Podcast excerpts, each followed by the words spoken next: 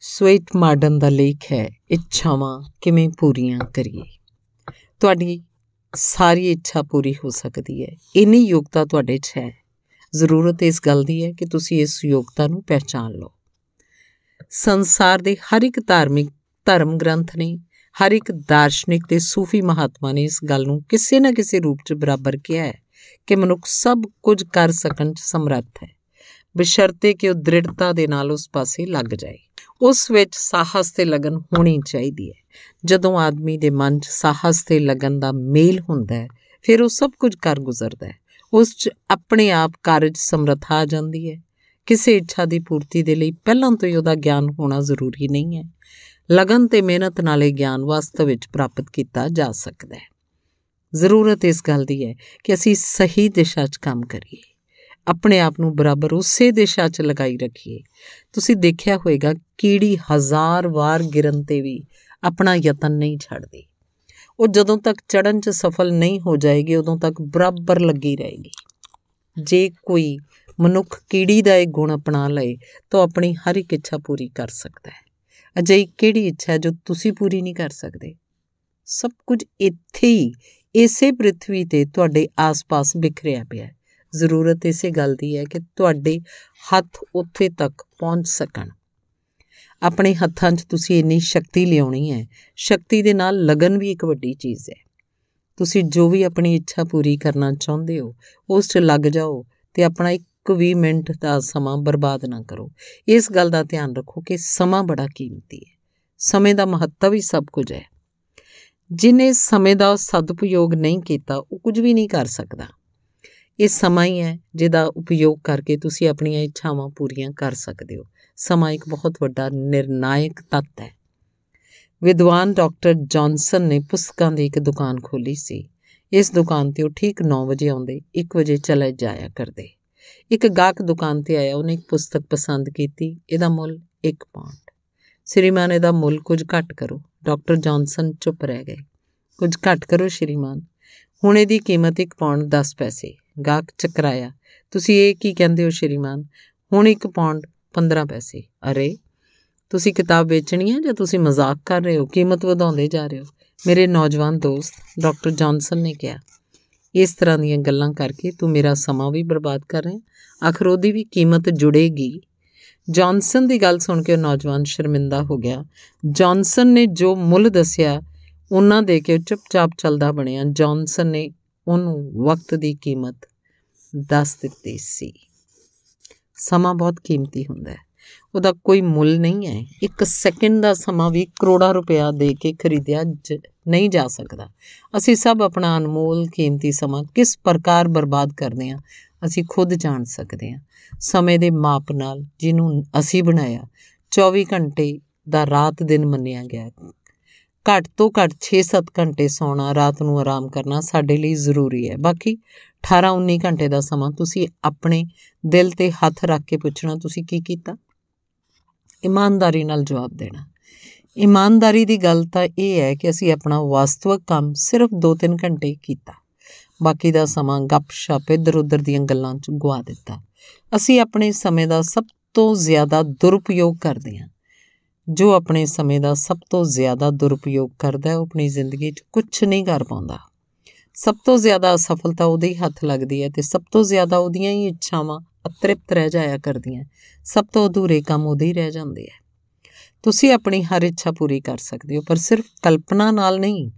ਉਹਦੇ ਲਈ ਤੁਹਾਨੂੰ ਕੰਮ ਕਰਨਾ ਪਏਗਾ। ਸਫਲਤਾ ਦੇ ਲਈ ਸਭ ਤੋਂ ਵੱਡੀ ਜ਼ਰੂਰਤ ਸਮੇਂ ਦਾ ਸਦਉਪਯੋਗ ਕਰਨਾ ਹੋਏਗਾ। ਜਿੰਨਾ ਜ਼ਿਆਦਾ ਸਮਾਂ ਤੁਸੀਂ ਆਪਣੇ ਉਦੇਸ਼ ਵਿੱਚ ਆਪਣੀ ਇੱਛਾ ਪੂਰਤੀ 'ਚ ਲਗਾਓਗੇ, ਉਨੀ ਨੇੜਤਾ ਤੁਹਾਡੇ ਕੰਮ ਦੀ ਸਫਲਤਾ ਚਾਹੇਗੀ ਕਿਉਂ ਆਪਣਾ ਸਮਾਂ ਵਿਅਰਥ ਗਵਾਉਂਦੇ ਹੋ? ਆਪਣੇ ਇੱਕ ਇੱਕ ਮਿੰਟ ਦੇ ਸਮੇਂ ਨੂੰ ਕੀਮਤੀ ਸਮਝੋ। ਵਿਗਿਆਨਕ ਅਲਵਾ ਐਡੀਸਨ ਜਦੋਂ ਆਪਣੀ ਪ੍ਰਯੋਗਸ਼ਾਲਾ 'ਚ ਬੈਠ ਜਾਇਆ ਕਰਦੇ ਸਨ ਤਾਂ ਉਹ 7-7 ਦਿਨ ਬਾਹਰ ਨਹੀਂ ਆਉਂਦੇ ਸੀ। ਲਗਾਤਾਰ ਆਪਣੇ ਪ੍ਰਯੋਗ 'ਚ ਲੱਗੇ ਰਹਿੰਦੇ। ਆਰਾਮ ਆਦ ਹੋਰ ਜ਼ਰੂਰੀ ਕਿਰਿਆਵਾਂ ਦਾ ਪ੍ਰਬੰਧ ਇੱਕ ਪ੍ਰਯੋਗਸ਼ਾਲਾ ਵਿੱਚ ਹੀ ਸੀ। ਰਾਤ ਨੂੰ ਵੀ ਅਕਸਰ ਜਦੋਂ ਮਨ ਆਇਆ ਉੱਠ ਕੇ ਕੰਮ 'ਚ ਲੱਗ ਜਾਇਆ ਕਰਦੇ। ਉਹਨਾਂ ਦੀ ਪਤਨੀ ਖਿੜਕੀ ਦੇ ਰਸਤੇ ਰਾਹੀਂ ਉਹਨਾਂ ਕੋਲ ਖਾਣਾ ਜਲ ਪਾਣ ਦੇ ਦਿਆ ਕਰਦੀ ਸੀ। ਐਡੀਸਨ ਆਪਣੇ ਸਮੇਂ ਦਾ ਇੱਕ ਇੱਕ ਪਲ ਕੰਮ 'ਚ ਲਿਆਉਂਦੇ ਸਨ। ਇਸੇ ਕਾਰਨ ਇੱਕ ਦੇ ਬਾਅਦ ਇੱਕ ਉਹ ਇੰਨੇ ਆਵਿਸ਼ਕਾਰ ਕਰਨ 'ਚ ਸਫਲ ਹੋ ਗਏ। ਸਮੇਂ ਦਾ ਉਹ ਮਹੱਤਵ ਜਾਣਦੇ ਸੀ। ਅਸੀਂ ਆਪਣੇ ਸਮੇਂ ਦਾ ਦੁਰਉਪਯੋਗ ਕਰਦੇ ਹਾਂ। ਸਮੇਂ ਦਾ ਸਦਉਪਯੋਗ ਕਰਨਾ ਸਿੱਖਣਾ ਜ਼ਰੂਰੀ ਹੈ। ਕਿ ਤੁਸੀਂ ਜਾਣਦੇ ਹੋ? ਕਿਸੇ ਕੰਮ 'ਚ ਪ੍ਰਤੀ ਦਿਨ ਸਿਰਫ 5 ਮਿੰਟ ਦਾ ਸਮਾਂ ਲਾਉਣ ਤੇ ਕੀ ਹੋ ਸਕਦਾ ਹੈ? ਰੋਜ਼ਾਨਾ ਸਿਰਫ 5 ਮਿੰਟ ਦਾ ਸਮਾਂ ਲਾ ਕੇ, ਅਰਥਾਤ 6-7 ਲਾਈਨਾਂ ਨਿਯਮਤ ਰੂਪ 'ਚ ਲਿਖ ਕੇ, ਦੋ ਵਰੇ 'ਚ ਡਾਕਟਰ ਜੌਨਸਨ ਨੇ ਅੰਗਰੇਜ਼ੀ ਦਾ ਪ੍ਰਮਾਣਿਕ ਵਿਆਕਰਣ ਤਿਆਰ ਕਰ ਦਿੱਤਾ। ਕੇਵਲ 5 ਮਿੰਟ ਦਾ ਸਮਾਂ ਇੱਕ ਦਿਨ 'ਚ ਇੱਕ ਸਕੈਚ ਬਣਾਉਣ ਵਿੱਚ ਲਾ ਕੇ, ਪਿਕਾਸੋ ਨੇ ਇੱਕ ਸਾਲ 'ਚ 360 ਪਾਕਟ ਸਕੈਚ ਬਣਾ ਦਿੱਤੇ। ਸਿਰਫ 5 ਮਿੰਟ ਦਾ ਸਮਾਂ ਲਗਾ ਕੇ ਐਲਨ ਡੇਨ ਨੇ ਇੱਕ ਵਰੇ 'ਚ 50 ਮੀਟਰ ਪ੍ਰੇਮ ਪੱਤਰ ਲਿਖ ਮਾਰਿਆ। ਇਹ ਸੰਸਾਰ ਦਾ ਸਭ ਤੋਂ ਵੱਡਾ ਪ੍ਰੇਮ ਪੱਤਰ ਮੰਨਿਆ ਜਾਂਦਾ ਹੈ। 5 ਮਿੰਟ ਦੇ ਸਮੇਂ ਦੀ ਕੀ ਕੀਮਤ ਹੈ ਦੇਖਿਆ ਤੁਸੀਂ? ਰੋਜ਼ਾਨਾ ਸਿਰਫ 5 ਮਿੰਟ ਦਾ ਸਮਾਂ। ਕਿਸੇ ਚੰਗੀ ਕਸਰਤ ਵਿੱਚ ਲਗਾ ਕੇ ਤੁਸੀਂ ਆਪਣੇ ਆਪ ਨੂੰ ਹਮੇਸ਼ਾ ਸੁਖੀ ਤੇ ਨਿਰੋਗ ਰੱਖ ਸਕਦੇ ਹੋ। ਇਸ ਪ੍ਰਕਾਰ ਤੁਸੀਂ ਸਮੇਂ ਦੀ ਕੀਮਤ ਨੂੰ ਜਾਣੋ। ਤੁਸੀਂ ਜੋ ਚਾਹੋ ਪਾ ਸਕਦੇ ਹੋ। ਤੁਹਾਡੀ ਹਰ ਇੱਛਾ ਪੂਰੀ ਹੋ ਸਕਦੀ ਹੈ। ਇਹਦੇ ਲਈ ਸਿਰਫ ਸਮਝਦਾਰੀ ਤੋਂ ਕੰਮ ਲੈਣਾ ਹੈ। ਤੁਹਾਡੀ ਹਰ ਇੱਕ ਇੱਛਾ ਪੂਰਤੀ ਦੇ ਲਈ ਤੁਸੀਂ ਉਸ ਤੇ ਗੰਭੀਰਤਾ ਪੂਰਵਕ ਵਿਚਾਰ ਕਰੋ। ਫਿਰ ਉਸ ਤੇ ਅਮਲ ਸ਼ੁਰੂ ਕਰੋ। ਸਮਾਂ ਜ਼ਿਆਦਾ ਤੋਂ ਜ਼ਿਆਦਾ ਉਸ ਦਿਸ਼ਾ 'ਚ ਲਗਾਓ। ਰੁਕਾਵਟ ਜਾਂ ਸਫਲਤਾ ਦੇ ਕਾਰਨ ਤੁਸੀਂ ਕਿਸੇ ਵੀ ਪ੍ਰਕਾਰ ਤੋਂ ਨਾ ਘਬਰਾਓ। ਆਪਣਾ ਯਤਨ ਲਗਾਤਾਰ ਜਾਰੀ ਰੱਖੋ। ਇਸ ਗੱਲ ਨੂੰ ਤੁਸੀਂ ਚੰਗੀ ਤਰ੍ਹਾਂ ਜਾਣ ਲਓ ਕਿ ਬਿਨਾਂ ਮਿਹਨਤ ਤੇ ਤਿਆਗ ਦੇ ਅੱਜ ਤੱਕ ਕੋਈ ਵੀ ਆਪਣੀ ਇੱਛਾ ਪੂਰਤੀ ਨਹੀਂ ਕਰ ਪਾਇਆ। ਜਿੰਨਾ ਤੁਸੀਂ ਪ੍ਰਾਪਤ ਕਰਦੇ ਚੱਲੋ, ਉਸ ਤੇ ਸੰਤੋਸ਼ ਰੱਖੋ, ਲਗਾਤਾਰ ਅੱਗੇ ਹੋਰ ਪਾਉਣ ਦੇ ਲਈ ਯਤਨਸ਼ੀਲ ਰਹੋ। ਚਿੰਤਾ 'ਚ ਆਪਣਾ ਇੱਕ ਪਲ ਵੀ ਗਵਾਓ ਨਾ। ਹਮੇਸ਼ਾ ਉਤਸ਼ਾਹ ਦੇ ਨਾਲ ਕੰਮ ਕਰੋ। ਇਸ ਪ੍ਰਕਾਰ ਤੁਹਾਡੀ ਹਰੇਕ ਇੱਛਾ ਸਾਕਾਰ ਹੋਏਗੀ। ਇਸ ਵਿੱਚ ਕਿਸੇ ਪ੍ਰਕਾਰ ਦਾ ਸ਼ੱਕ ਨਹੀਂ ਹੈ। ਨਿਮਨ ਲਿਖਤ ਮਹਾਪੁਰਸ਼ਾਂ ਦੇ ਅਨੁਭਵ ਤੇ ਪੰਕਤੀਆਂ ਹਮੇਸ਼ਾ ਯਾਦ ਰੱਖੋ। ਇਹ ਉਹਨਾਂ ਦੇ ਆਪਣੇ ਜੀਵਨ ਦੇ ਸਿੱਟੇ ਹਨ। ਮਨੁੱਖ ਸਭ ਕੁਝ ਕਰ ਸਕਦਾ ਹੈ। ਕਰਨ ਦੀ ਹਿੰਮਤ ਚਾਹੀਦੀ ਹੈ। ਕਾਰਲਾਈਲ ਜਿਸ ਨੇ ਆਪਣਾ ਸਮਾਂ ਬਰਬਾਦ ਕੀਤਾ, ਸਮਝ ਲਓ ਉਹਦੀ ਇੱਕ ਵੀ ਇੱਛਾ ਪੂਰਤੀ ਨਹੀਂ ਹੋ ਸਕਦੀ। ਉਹ ਹਮੇਸ਼ਾ ਆਪਣੇ ਜੀਵਨ ਦਾ ਰੋਣਾ ਰੋਂਦਾ ਰਹੇਗਾ। ਉਹਦਾ ਜੀਵਨ ਦੁੱਖਮਈ ਬਣਿਆ ਰਹੇਗਾ। ਬਟ ਟ੍ਰੇਨ ਰਸੇਲ ਇੱਛਾ ਕੀ ਹੈ? ਤੁਹਾਡੀ ਕਾਰਜ ਸਮਰੱਥਾ ਦੀ ਪ੍ਰੀਖਿਆ ਹੈ। ਸਟੇਨ ਬੈਕ ਮੈਂ ਜੋ ਚਾਹਿਆ, ਸੋ ਪਾਇਆ, ਪਰ ਇਹਦੇ ਲਈ ਮੈਨੂੰ ਕੀ ਕੀ ਨਹੀਂ ਕਰਨਾ ਪਿਆ। ਇਸ ਗੱਲ ਨੂੰ ਸਿਰਫ ਮੈਂ ਜਾਣਦਾ। ਮੇਰਾ ਜੀਵਨ ਇਹਦਾ ਪ੍ਰਮਾਣ ਹੈ। ਰੂਜ਼ਵੈਲਟ ਉੱਠ। ਕੀ ਚਾਹੁੰਦਾ ਹੈ ਤੂੰ? ਮੈਂ ਤੈਨੂੰ ਸਭ ਕੁਝ ਦੇਵਾਂਗਾ। ਤੂੰ ਖੁਦ ਨੂੰ ਪਹਿਚਾਨ। ਅਰਸਤੂ। हे ਮਨੁੱਖ, ਆਪਣਾ ਇੱਕ ਪਲ ਵਿਅਰਥ ਨਾ ਖੋ। ਸਾਵਧਾਨ। ਤੂੰ ਤਰਸਦਾ ਰਹਿ ਜਾਏਗਾ। ਕੁਝ ਕਰਨਾ ਹੈ ਤੇ ਸਮੇਂ ਦਾ ਉਪਯੋਗ ਕਰ। Richard Johnson. ਪਾਗਲ ਹਨ ਉਹ ਲੋਕ ਜੋ ਕਿਸਮਤਵਾਦੀ ਹਨ। ਜਾਰਜ ਬਰਨਾਰਡ ਸ਼ਾ ਤੁਸੀਂ ਆਪਣਾ ਜੀਵਨ ਖੁਦ ਬਣਾ ਵਿਗਾੜ ਸਕਦੇ ਹੋ। ਸੋਚੋ ਤੇ ਕਰੋ। Alva Edison.